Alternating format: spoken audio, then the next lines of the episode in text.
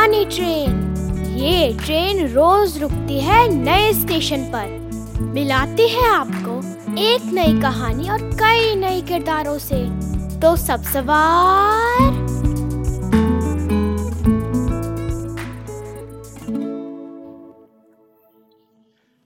आज की कहानी है कूकू के सवाल। इसे लिखा है पवन दहिया ने। हाँ, मुझे पता है आप सभी को याद है कि कहानी को ध्यान से सुनना है, क्योंकि कहानी पर बातचीत जो करनी है। एक दिन कोको ने पापा से पूछा, पापा आपने हवा को देखा है?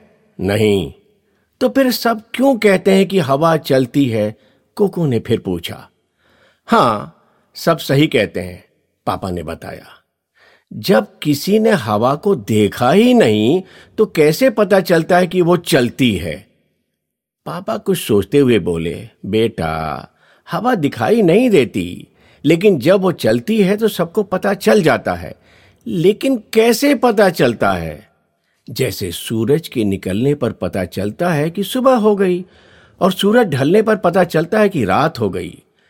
तुम्हारे स्कूल के शुरू होने का पता भी तो घंटी बजने से लगता है, ठीक वैसे ही हवा के चलने का भी।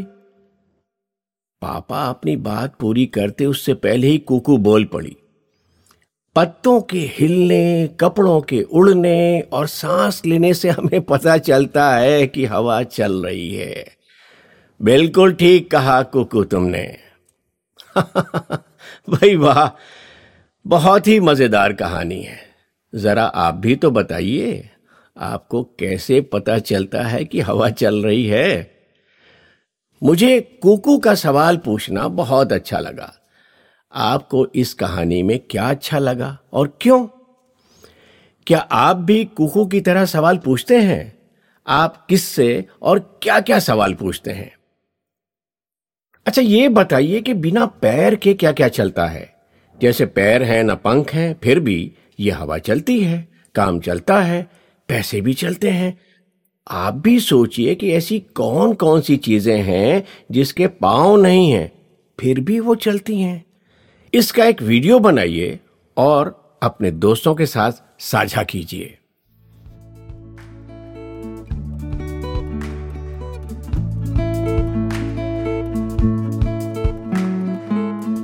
आशा है ये कहानी आपको पसंद आई होगी।